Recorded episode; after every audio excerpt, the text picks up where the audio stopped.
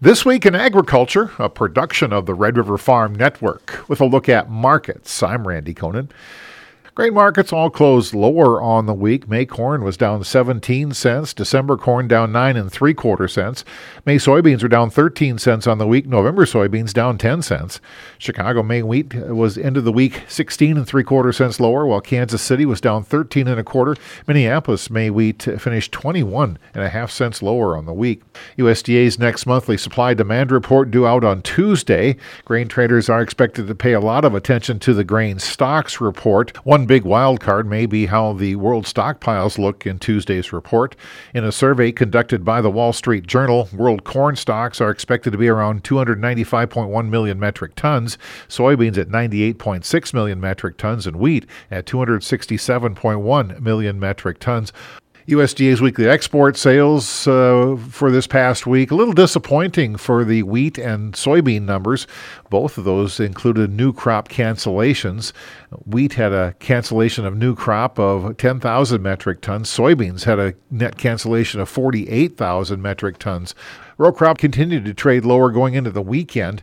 Global Commodity Analytics and Consulting President Mike Zuzolo said ideas that corn will get planted early is also pressuring this corn market. Trades really started to jump into the idea that we're going to get the primary corn belt off and rolling in a vast majority of the corn planted by April 20th.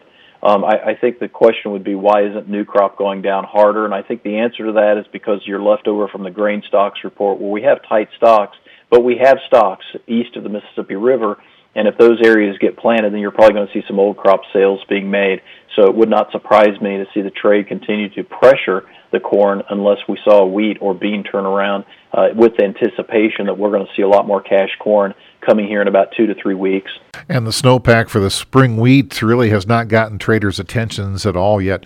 Lowen and Associates market analyst Matt Hines is spring weather just part of the market conversation this week. You know, talking about are we going to be delayed? I, I think it's probably a little early for that conversation. Um, and maybe that's what you know got us a little bit higher and why we're kind of backing off here as of mid morning. Quite a bit of snow up there. Um, of course, southeast uh, inundated with water. Um, you know, more storms coming through the southeast again this week and up into the eastern corn belt. Uh, here over the plains, we still remain pretty dang dry. Um, you know, actually, we'll probably have some corn planters run south central Kansas this week. I know locally, northeast Kansas, we do have some freezing temps again midweek, so I would think most guys are probably going to hold off until the end of the week. Wild week in the cattle complex with uh, livestock mostly lower early in the week and then bolted higher on Thursday. Midwest Market Solutions President Brian Hoops said the markets uh, had been focusing on the cash trade. We saw a little bit of cash trade yesterday during the day. We saw some hedge lifting in the futures as a result. It was a one to two dollar higher trade uh, not a real surprise to the trade, but a, a pleasant surprise anyway. But last night we saw trade come in parts of uh, Colorado and, and uh, in the North Nebraska areas. And wow, those numbers are sharply higher, and that really rocketed the cattle futures this morning. We just pretty much ignore the export market uh, for the cattle. We're focused on this cash trade. And that cash cattle market has gained anywhere from eight to ten bucks over the last ten days. That's a look at markets this week in agriculture. I'm Randy Koenen. Owning livestock can be a tricky business at times. The insurance team at AgCountry Farm Credit Services understands, which is why we work with ranchers every day to help mitigate risk. So, whether you're looking for protection against price declines or loss of gross margin, AgCountry can help you. Livestock revenue protection is available for cattle, dairy, and swine Learn more about your options by contacting your local AgCountry office. World Weather Incorporated senior meteorologist Drew Lerner is your trusted source for agricultural weather. From the northern plains, we do expect some showers to develop and a couple of thunderstorms. The majority of the meaningful rain, though, is going to be in southern Canada. To South America, Buenos Aires, La Pampa, and Cordoba, but it doesn't occur until we get into next week, leaving plenty of time for changes in the forecast. Drew Lerner, only on the Red River Farm Network. We're reporting agriculture's business. A look at news this week in agriculture on the Red River Farm Network. I'm Whitney Pittman. President Joe Biden delivered a veto rejecting a congressional effort that would have overturned the Waters of the United States rule. In a statement, Biden said the attempt to block WOTUS would increase uncertainty and threaten agriculture's economic growth. The House and Senate used the Congressional Review Act to invalidate the controversial EPA rule. WOTUS is also being reviewed in the courts, including the U.S. Supreme Court. 18 state corn grower groups, including North Dakota Corn Growers Association and National Corn Growers, sent a letter to EPA Administrator Michael Regan urging him to continue open access to E15 during the summer months. North Dakota Corn Growers Association President Andrew Mauch says the benefits would go beyond cost savings. So basically, uh, the letter that we went out with um, was really an, an urge uh, to the EPA to use its authority for under the Clean Air Act um, to, to, to provide year-round E15.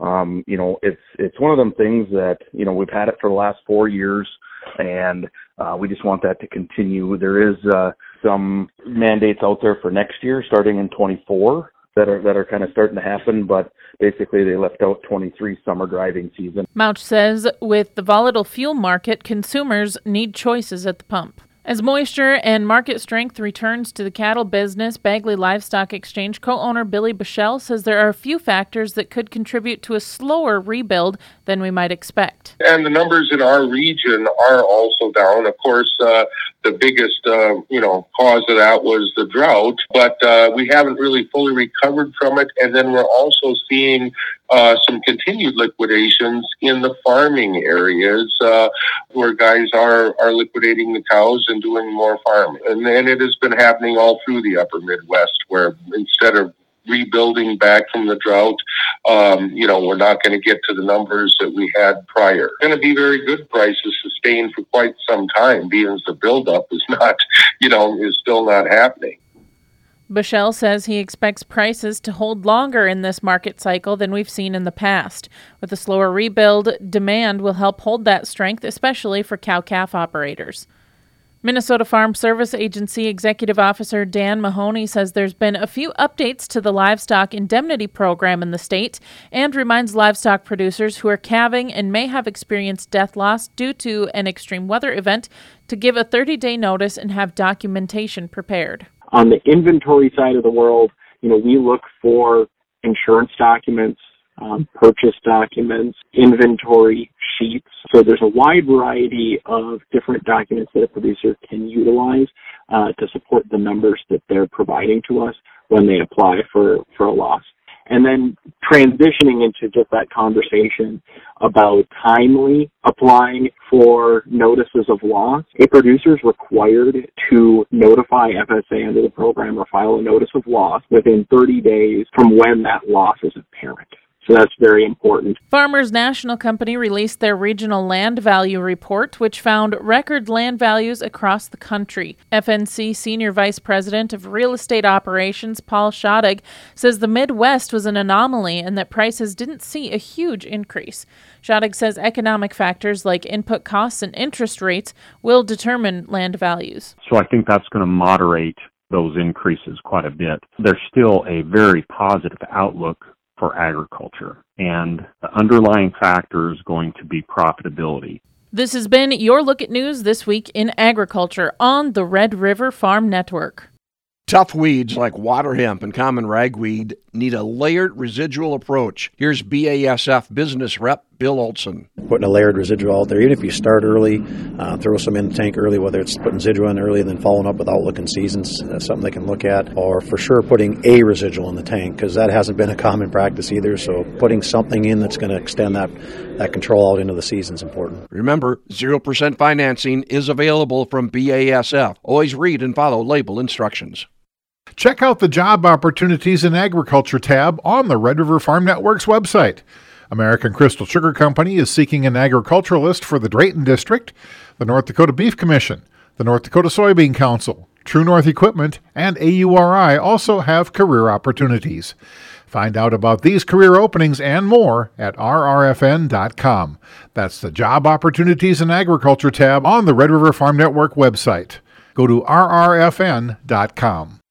With a look at weather this week in agriculture, I'm Sierra Doctor on the Red River Farm Network. Temperatures across the northern plains are expected to begin to warm going into the weekend. World Weather Incorporated meteorologist Drew Lerner expects a moderate warm up it does look like uh, the models are in a big hurry to bring up the temperatures across the region as we go into the weekend and next week. Now, it's always been my experience that when we have a significant snow field out there like we do, is sometimes the models get a little too aggressive with trying to warm us up because of the uh, feedback from the snow. So I think we'll probably still uh, take a few days longer to get into the really warm weather. Lerner says the areas of the northern plains that did not get snow will warm much faster. But areas surrounding the snow field will definitely get way above average. We'll probably see some 50 degree and maybe even some 60 degree temperatures in snow free areas in South Dakota. But for the heart of the snow field, we'll be looking at temperatures Saturday in the 30s uh, Sunday we'll see some, uh, probably some lower 40s already, and then Monday and Tuesday of next week is when we'll start heating up a little bit better. Uh, still being in upper uh, 30s and 40s Monday, but Tuesday mostly 40s and some 50s will begin to occur. Montpelier rancher Wade Daly has been busy keeping a watchful eye on his cattle during this winter storm system. Daly says snow was the biggest problem, but mud will come later. Look like probably a foot of snow, give or take. It looks like the snow seems fairly wet, so it isn't blowing like like it has in previous blizzards. Where we're at, we're pretty flat, and we ha- have better luck calving when it's frozen cold than mud. We have the barns to get them in and drive when it's cold. The mud is trouble for everybody involved, I feel. But so yeah, their calves are doing good. Walked through them a couple times a day and treated a couple, but nothing nothing major, which seems normal for us. NDSU Extension Livestock Environmental Stewardship Specialist Miranda Meehan says while there were some parallels to last week's winter storm compared to the one in 1997, farmers and ranchers were better prepared. I think there's one big difference between 97 and this year is that there was a warm period and people had animals out in pastures and the the forecast the storm wasn't forecasted as well as advanced. We've been talking about this storm since Thursday. So, and a lot of people haven't started moving animals out to pastures because everything's still under snow. We've kind of been in an endless winter this year. So I think there's some differences that actually reduce the risk and potential impacts to livestock, thankfully. Meehan is worried about flooding in the days following the storm. So last forecast, which I'm guessing will be updated after the snowstorms that we're expecting, but there's a high probability of major to moderate flooding within the Red River Valley and its tributaries in the southern Red River Valley, as well as portions of the Souris River. And I think the biggest challenge is not just is not the riverine flooding, but the overland flooding that we're going to experience as well. And so the biggest thing is making sure that, that you have high ground that your livestock can be moved to in the event of flooding and being prepared to move them to that high ground. USDA began their official weekly crop progress and condition report Monday afternoon. In this first report of the season, corn planting progress was at 2%, right at the five year average, with none of the major Corn Belt states started yet. Winter wheat condition ratings are 28% good to excellent. That's the lowest initial rating since record keeping began in 1989. The Kansas wheat crop is rated 57% poor to very poor. And that's a look at weather this week in agriculture. I'm Sierra Doctor on the Red River Farm Network. Weeds, disease, markets. If you grow dry beans, Weeds, you're dealing with disease, crop management pressures markets, all season long. Weeds. And while you're disease, tough enough to handle the pressure, markets, your dry beans aren't. That's why there's BASF. Markets. Our dry bean crop protection solutions relieve the pressure with better control, start to finish. Contact your BASF retailer for better dry bean solutions all season long. We're the Red River Farm Network, and we're reporting agriculture's business. Trust Don Wick. There is pent up demand that will surface. Randy Koenen. Nearly 150 cargo ships are waiting to load. Whitney Pittman. And that loan program goals were met for a successful 2022 year. And Sierra Doctor. Says NCBA is trying to predict what changes will be made to deliver the news that impacts your bottom line. Serving the best farmers and ranchers worldwide, it's the Red River Farm Network.